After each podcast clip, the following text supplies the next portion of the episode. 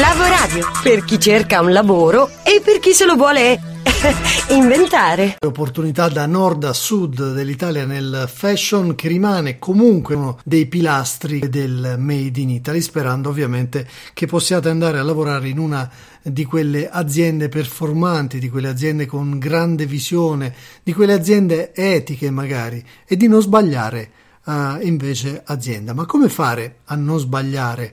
Ce lo dice un nuovo ospite che quest'anno ascolterete spesso su queste frequenze. Lui si chiama David Bonaventura ed è l'autore, l'ideatore del metodo colloquio diretto, la comunicazione che trova lavoro. Ha uno stile diretto e particolare e allora ascoltiamo proprio da lui come non sbagliare azienda. Com'è che puoi evitare di andare a lavorare per l'azienda sbagliata? Allora, mettiamo che tu fai un colloquio fantastico, va, va benissimo, ti arriva l'offerta, l'attribuzione, livello, responsabilità, tutto, tutto perfetto, va, va benissimo. E allora che fai? Accetti? Eh? E allora ti lanci. Poi entri in azienda, cominci a conoscere i colleghi, i capi, i collaboratori, fa tutto bene, proprio quel periodo fantastico, no? Come un po' come quando compri un'auto nuova, no? Quell'odore, quella, quella possibilità, è fantastico. Eh, poi succede qualcosa e ti accorgi un po' no, che quell'azienda non è proprio quello che sembrava. E alcuni, alcuni, colleghi se ne vanno addirittura. Le cose cominciano ad andare male e sembra un po', sai, la situazione in cui la direzione generale non ha proprio ben capito che cosa deve fare per rimediare a questa situazione.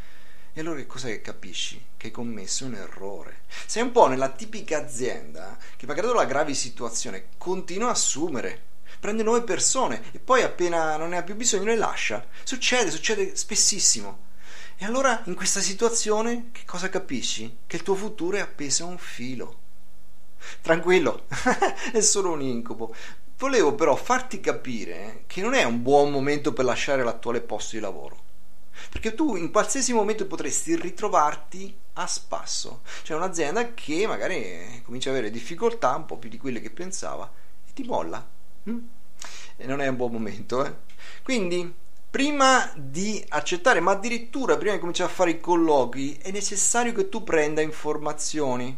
E uno dei modi più mm, sicuro è quello di contattare quelli che magari sono gli attuali collaboratori o anche gli ex, hm? soprattutto quelli che magari sono andati via da poco tempo li guardi, li, li, cerchi su LinkedIn, LinkedIn è fantastico per questa cosa qua. Li contatti, gli chiedi la gentilezza se magari possono spendere qualche minuto con te e darti qualche informazione. Niente di riservato, eh, ma comunque soltanto capire com'è la situazione e questo ti evita un grande, grande problema che è quello di poter ovviamente accedere a un'azienda sicuro, ma sicuro di non rimanere in strada.